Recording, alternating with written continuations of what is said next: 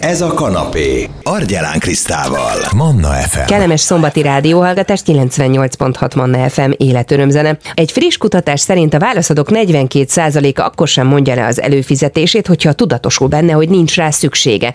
Na, hogy mi ennek az oka?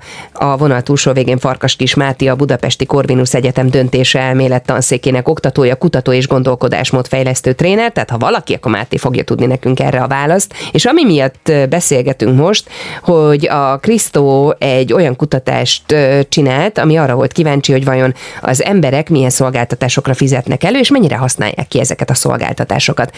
Kezdjük azzal, Máté, talán, hogy mi alapján döntünk a felesleges vagy éppen hasznos szolgáltatások előfizetéséről. A három szempont, ami alapján döntünk egy előfizetésről, az egyrészt a gyakori használatnak a lehetősége, hogy igen, ez egy olyan szolgáltatás, amit úgy vélek, akkor, amikor eldöntöm, hogy én ezt használom, hogy én ezt bizony sokszor fogom használni, és folyamatosan kell, hogy éppen ezért rendelkezésre álljon, és ugye ez, a, ez az a másik pont, ami, ami a döntést támogatja, hogy folyamatosan el tudom érni azt a funkcionalitást, mert szükségem van erre a szolgáltatásra valamilyen oknál fogva. És hát a harmadik szempont, ami nyilván egy fogyasztásnál jellemző, az a vélelmezett alacsony ár. Ez a három legfontosabb pillér. Mennyire gondoljuk át ezt a döntésünket tudatosan, vagy általában impulzívan döntünk? Ez mind a kettő jellemző. Tehát abszolút a pillanat határozza meg azt, hogy az ember hogyan is és mi alapján dönt.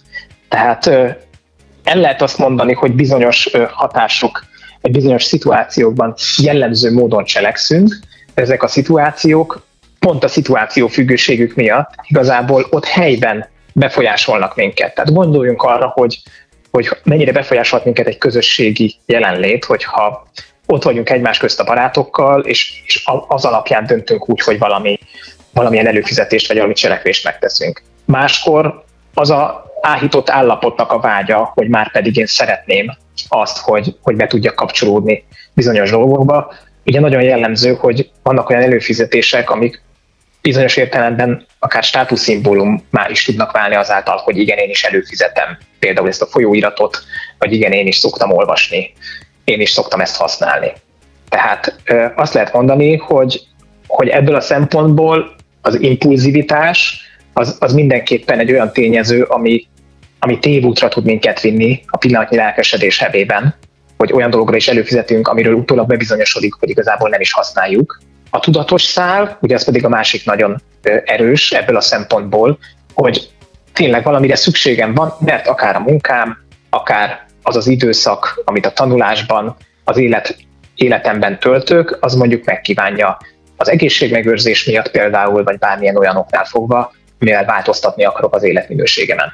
Hozott-e változást ebben a tudatosságban a mostani infláció, és az, hogy gyakorlatilag kétszer meggondoljuk, hogy mire adjuk ki a pénzünket? A jelenlegi kutatás ugye azt nem mérte, hogy, hogy az infláció milyen hatással van erre a tudatosságra.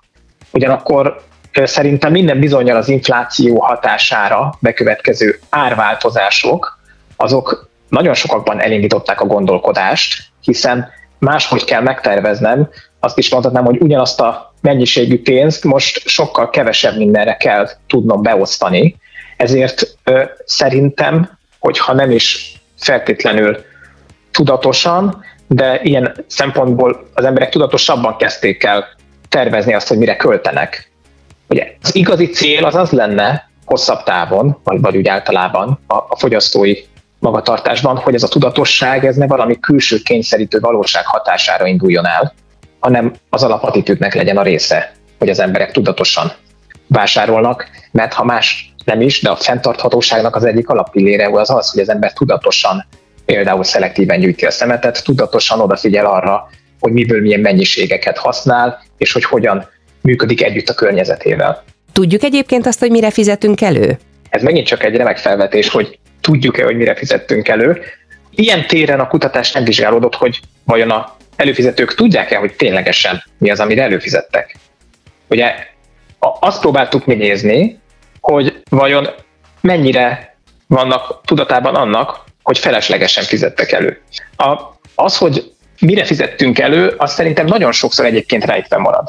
Egy példa jut erről eszembe, hogy, hogy vajon statisztikailag hány háztartásban van még mindig vonalas telefonszám, például pontosan azért, mert amikor előfizettem mondjuk a, a, az internet csomagra valamely szolgáltatónál, nagyon sokszor ugye olcsóbb a csomag, hogyha jön vele például egy vonalas telefon, egy e-mail szolgáltatás, egy, egy televíziós szolgáltatás, miközben lehet, hogy még csak eszembe se jutott, vagy egyáltalán rá se jöttem, mert nekem csak az internet volt ebből a szempontból fontos, a másik pedig ott ketyeg a háttérben, anélkül, hogy használnám, vagy egyáltalán tudatában lennék.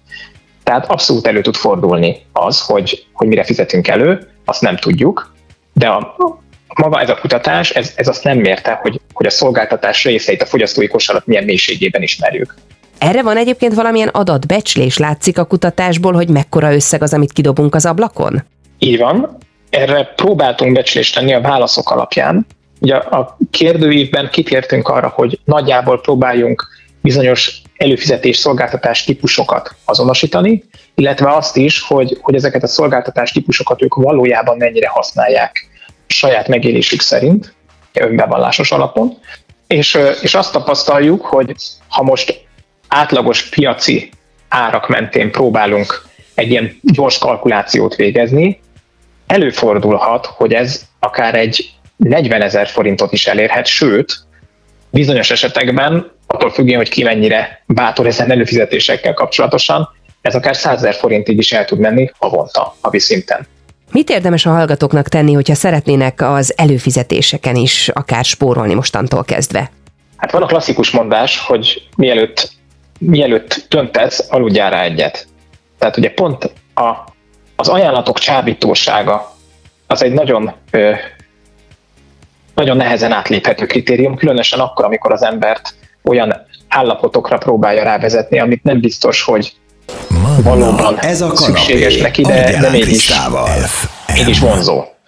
Tehát az, hogyha követjük ezt a régi, lehet, hogy közhelynek is mondható mondás, hogy aludjunk rá egyet, ezt nem véletlenül találták ki annak idején, mert hogyha az ember vár, kivár, akkor lehetséges, hogy másnap már, már nem is biztos, hogy annyira szüksége van arra, mint ugye, hogy az elején beszéltük, impulzívan abban a, abban a pillanatnyi állapotban. Tehát, hogyha erre van lehetősége, akkor akkor ezt tegye meg. Nem véletlen, hogy bizonyos reklámok pont arra játszanak, hogy megy a visszaszámlálás, és most még ezt meg tudott tenni, soha vissza nem térő lehetőség, utolsó alkalom, ugye ismerjük ezeket a hívószavakat, ugye ez, ez úgy beleugrasztaná az embert ezekbe a döntésekbe. Nagyon fontos, hogy, hogy végig gondoljuk azt, amit pont te említettél az előbb, hogy egyébként, ami benne van ebbe az előfizetésbe, szolgáltatás csomag, biztos, hogy nekem minden egyes elemére szükségem van nem lehetséges, hogyha csak egy szűkített kosárra próbálnék menni, akkor sokkal alacsonyabb költséggel meg tudnám ezt tenni. Plusz ott van az, hogy merjünk körbenézni, mert bizonyos előfizetések tekintetében nagyon sok szolgáltatás és szolgáltató érhető el a piacon. Tehát ugye manapság az internet az szinte mindenkinek elérhető, ott van a Google, a megfelelő keresőszavakkal, ugye rögtön jönnek a szolgáltatók hirdetései föl, és azokban mélyére lehet menni annak, hogy tényleg mely szolgáltatásokért hol máshol mennyit lehet fizetni, és, és hát ismerünk olyan dobozos termékeket, amelyeknek az ára nagyon nagy mértékű szórást tud mutatni attól függően, hogy éppen melyik boltban vásároljuk meg. Ugyanezt az előfizetéseknél is tetten lehet érni, hogy attól függően, hogy mi az én valódi igényem, ehhez a valódi igényhez próbáljam meg igazítani azt az előfizetést, amire szükségem van vagy lesz. Mit tehetünk még, hogy ne dobjunk ki feleslegesen szolgáltatásokra, akár havonta több tízezer forintot feleslegesen? Én például a saját életemre vonatkoztatva, hogy egyszerűen csak kinyitom a naptáramat, és megnézem, hogy hogy néz ki a következő három heten. És akkor rájövök, hogy igen, nagyon jó lenne egy ilyen előfizetés, nagyon jó lenne egy ilyen lehetőség, de be kell, hogy lássam, hogy a vágyott állapot meg a valóság nem most és nem ebben a pillanatban fognak találkozni, lehet, hogy majd, majd később ez lehetséges, de szerencsére ilyen értelemben az embert nem tudja veszteség érni, mert azt gondolom, hogy a piacon nagyon sok minden elérhető marad, és, és ilyen értelemben ami késik, az nem múlik, hogy ha valamit tényleg szeretnénk, akkor abban az életszakaszban próbáljuk meg ezt előfizetni, amikor valóban ki tudjuk használni. Egyébként csak ilyen értelemben kidobott pénzről van szó. Neked, Máté, egyébként van felesleges szolgáltatásod? Hát ez egy, ez egy nagyon személyes kérdés. Pont a kutatás kapcsán elkezdtem én is ezen óhatatlanul gondolkodni, mert ugye magával vitt maga az eredmény, meg maga az, hogy láttam, hogy tényleg mi történik itt társadalmi szinten, és, és egy érdekes dolgot vettem észre, hogy nem is feltétlenül az előfizetés, nem csak az előfizetések terén lehet ezt tetten érni, hanem, és ebből a szempontból én áldozat vagyok, a könyvek azok kicsit ilyenek. Hogy az ember úgy veszi meg, kvázi, hogy nem biztos, vagy sokszor tudja, hogy most nem fogom tudni elolvasni, de majd, majd ha jön a szünet, majd ha jön a nyár, majd ha jön a nyugdíjas év, akkor, akkor majd el fogom olvasni, és, és az ember csak ugye nő-nő a könyvtárnak a, a mérete, de közben a valódi idő, amit, amit azokkal tudna foglalkozni, nem mindig, nem mindig sikerül befutnia.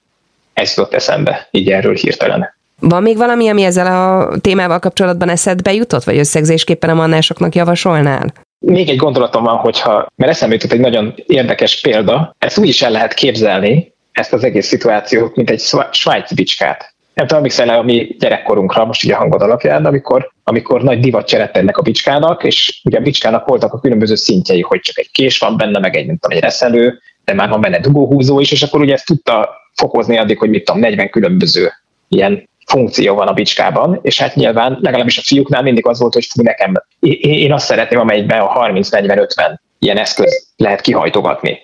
Pedig valójában egy bicskából igazából miután egy fiúnak meglett a bicskája, mit használ? Tehát csak a kést, hogy farigcsálja a botot.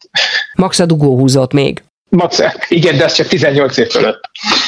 És hogy, és hogy ilyen szempontból, ugye az is egy ilyen dolog, hogy úgy fú, de jól hangzik, hogy nekem mennyi minden benne van abban a bicskában, ha majd egyszer kelleni fog. De hogyha megkérdeznénk, hogy egyébként hányszor használtad a bicskádnak a maradék 38 funkcióját, nagyon sokan azt mondanak, hogy hát igazából egyszer sem.